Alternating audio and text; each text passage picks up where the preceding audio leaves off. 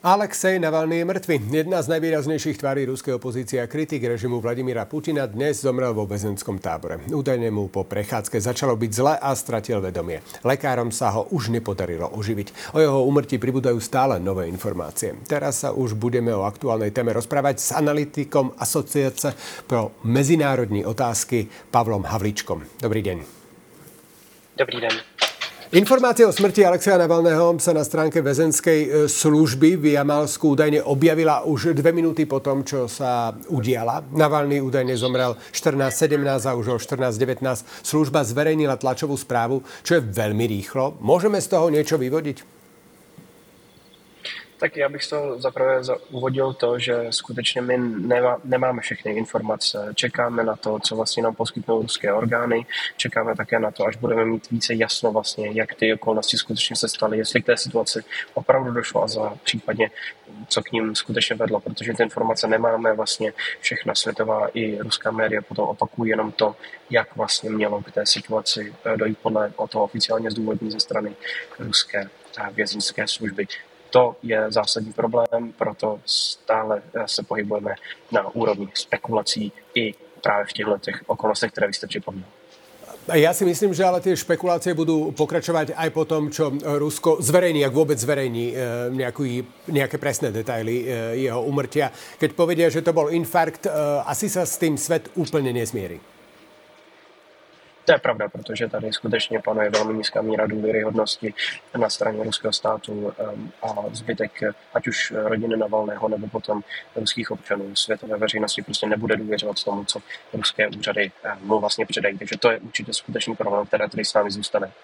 Asi e, očakáva to, že skutočne táto udalosť bude dopodrobná, e, vyšetrená, vysvetlená a spoločnosť a rodina sa e, dozvedia úplnú pravdu. Je asi trošku pre situáciu v Rusku, eh, asi to nebude pravda. Tak jediná cesta, tak jak to bylo skutečně třeba při otravě Alexe Navalného eh, vlastně ze strany ruských úřadů tou eh, látku ze skupiny Novičoku, tak bylo převezení Alexe Navalného do zahraničí a případně v tomto potenciálním případě neznáme všechny ještě okolnosti a nevíme, jestli je to skutečně pravda, ale případná potom tedy pitva zahraničí. To je jediná cesta, jak se k tomu vlastně dostat a nějakým způsobem dát jasně najevo, jak eh, k těm okolnostím došlo, co bylo příčinou smrti.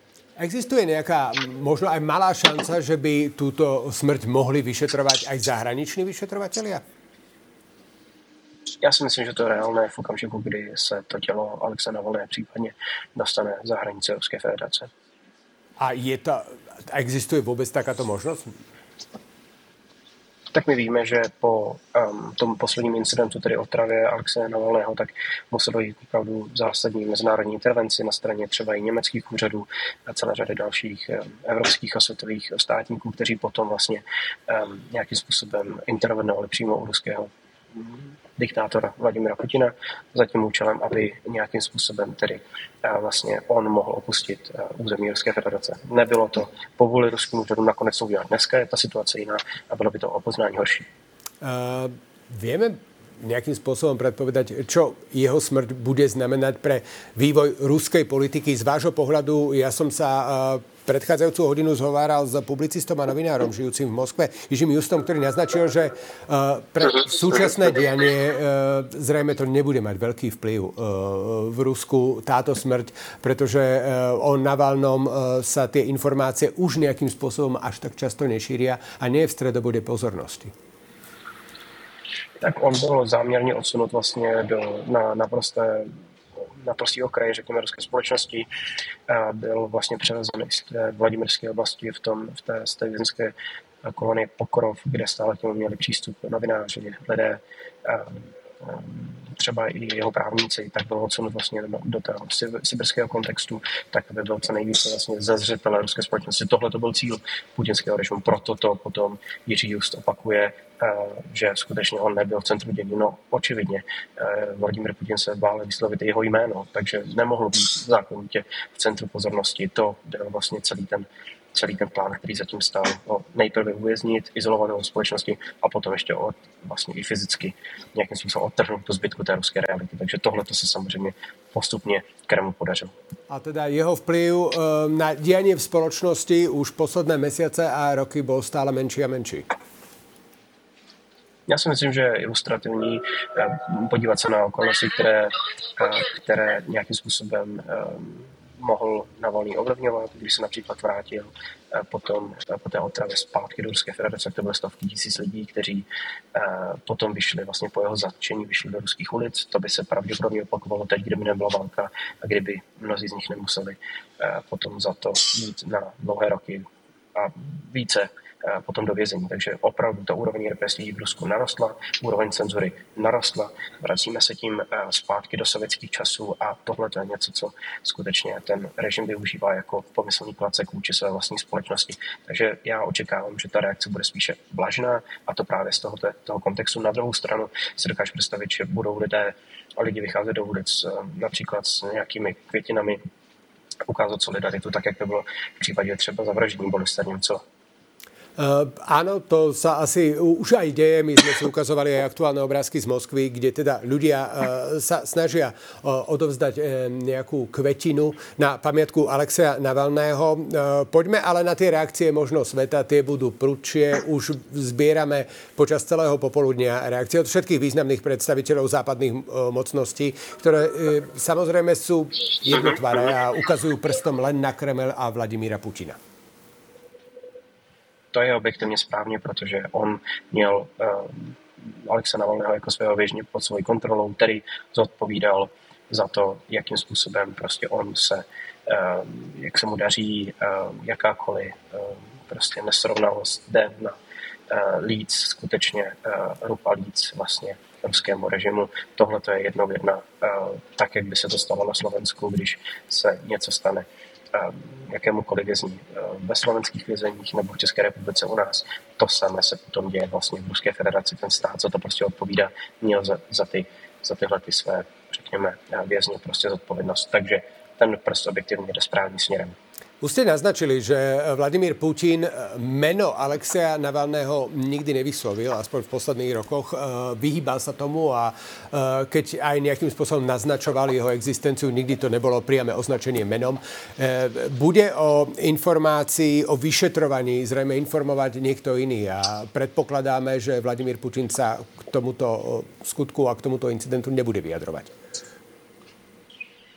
tak eh, záleží, do jaké výše skutečně tahle situace se rozjede. Ruský režim zase bude mít eh, tendenci skutečně oslabit co nejvíce tu informační řekněme, eh, ten informační proud kolem téhle situace, bude se snažit ji problematizovat, poukazovat na různé další nesmysly, narrativy, tak aby to co nejvíce rozměnilo a zastřel skutečně, kde je ta pravda, ale ta pravda je jedna jediná, že za to prostě může ten režim tak či onak. To je, to je zkrátka fakt, protože Alexej Navalny byl ve vězení hlídan 24 hodin 7 dní v týdnu, tak to prostě stálo. I když byl na samoce, tak byl prostě pod velmi přísným dohledem. Eh, co se týče eh, skutečně toho eh, mezinárodního prostředí a té reakce, tak já si dokážu představit, že tady budeme hledat cesty, jak více dělat ve prospěch ruské opozice, jak jim dávat daleko silnější vlastně pocitovat západní solidarity, protože Alexej Navalny není v těch vězeních sám. Připomenu jenom i další předáky opozice Ili Jašin nebo taky Vladimir Karamurza,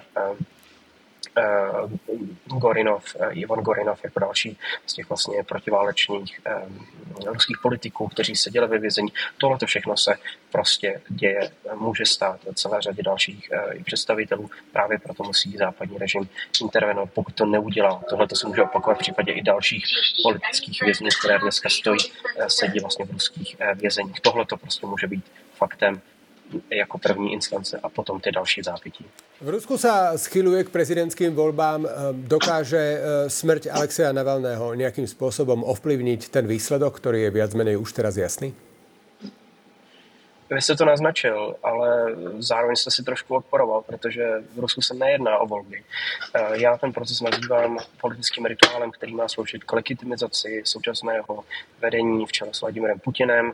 Je to rituál, který tam pravidelně probíhá, ale o žádnou volbu, tedy že byste si vybral z více kandidátů, se nejedná. Eh, jediní ty, kteří jsou schváleni, tak jsou eh, oficiálně nějakým způsobem delegovaní ze strany Kremlu. Všichni kandidáti, kteří by představovali takzvanou systémovou, nesystémovou opozici, tak musí zůstat sedět doma, nesmí, v lepším případě doma, nesmí tedy se těch voleb účastnit. Posledním z těch příkladů byla samozřejmě situace kolem Borise Naděždina, kterému bylo i přes dvojnásobný počet podpisů zamezeno vlastně účastnice té kampaně, eh, protože se také vymezovalo vůči válce, protože se vymezovalo některých ohledech vůči tomu režimu. Tohle to je zásadní a jasně trává to, že tady eh, se nejedná o volební klání, i proto, že samozřejmě se bude konat také na eh, těch takzvaných okupovaných územích Ukrajiny na základě nelegitimně změněné ústavy a také za těchto podmínek, kdy jsou v Ruské federaci možná i vraždění představitelé opozičních sil. Áno, názor ostatného sveta môže byť e, na to, na ten proces e, aj takýto, ale predsa len v Rusku tomu budú hovoriť voľby. Ano, to je samozřejmě pravda, ale tady bychom měli my na západě, na Slovensku, v České republice, jinde ve Spojených uh, státech amerických a také v státech evropských jasně říkat, tak, jak se tomu říkat má, tedy je to určitý rituál, nejsou to, nejsou to volby, nejsou demokratické, nejsou spravedlivé a nejsou také férové. A čo ruská opozícia? Môže e, práve e, smrť Alexeja Navalného fungovať ako nejaký impuls pre ňu? Já pevně doufám, že k tomu dojde, protože ruská opozice, minimálně tady ta nesystémová, které se tady bavíme, tak je fragmentovaná, je rozdrobená a neměla kromě Alexe Navalna, který seděl ve vězení, jasný jeden pilíř, kolem kterého by se mohla sjednotit. Ta situace kolem něj byla složitá tím, že on byl izolován, ten jeho tým vlastně eh, taky se to na něm podepisovalo. Tedy tohle by měl být jasný impuls dovnitř té komunity, aby se sjednotila a začala daleko efektivněji vystupovat proti tomu, co je skutečně důležité, a to je zlo, které představuje režim Vladimira Putina. Má Alexej Navalny v Rusku nejakých nástupcov, ktorí sú schopní, ochotní sa postaviť na čelo opozície, viesť eh, voči režimu Vladimíra Putina? Je tam niekto taký? Já si myslím, že ti eh, představitelé skutečně existují. Vidíme eh, nejen tedy nejen tedy vlastně ta jména, která jsem já už zmiňoval, včetně například um, um, Ilie Jašina nebo Vladimira Karmorzy, kteří také sedí vlastně v ruských vězeních. Je tam celá řada dalších třeba nezávislých um, poslanců um, místních dům nebo také uh, té, proti, to protiválečného tábora. Celá řada dalších lidí je v zahraničí, kde pokračují v té práci a um, jsou nějakým způsobem schopni přispívat k, k tomu, ale aby tam byla jedna, jednotná, uh, jedna osoba, se to celé. Tohle to se bylo ty tábory, ať už to byl tábor Michaela um, Chodorkovského nebo eh, Gary Kasparova, nebo potom právě tam těch takzvaných navalnistů, nebo to byly lidé, kteří se koncentrovali kolem těch dalších skupin. Ti prostě byli nějakým způsobem fragmentovaní a nebyli schopni úplně vždy táhnout za jeden provaz. To je také pravda. Ďakujem. Eh, to bol analytik Asociace pro mezinárodní otázky Pavel Havlíček. Ešte šťastnú cestu a pekný deň. Děkuji vám přeji hezky na, na viděně.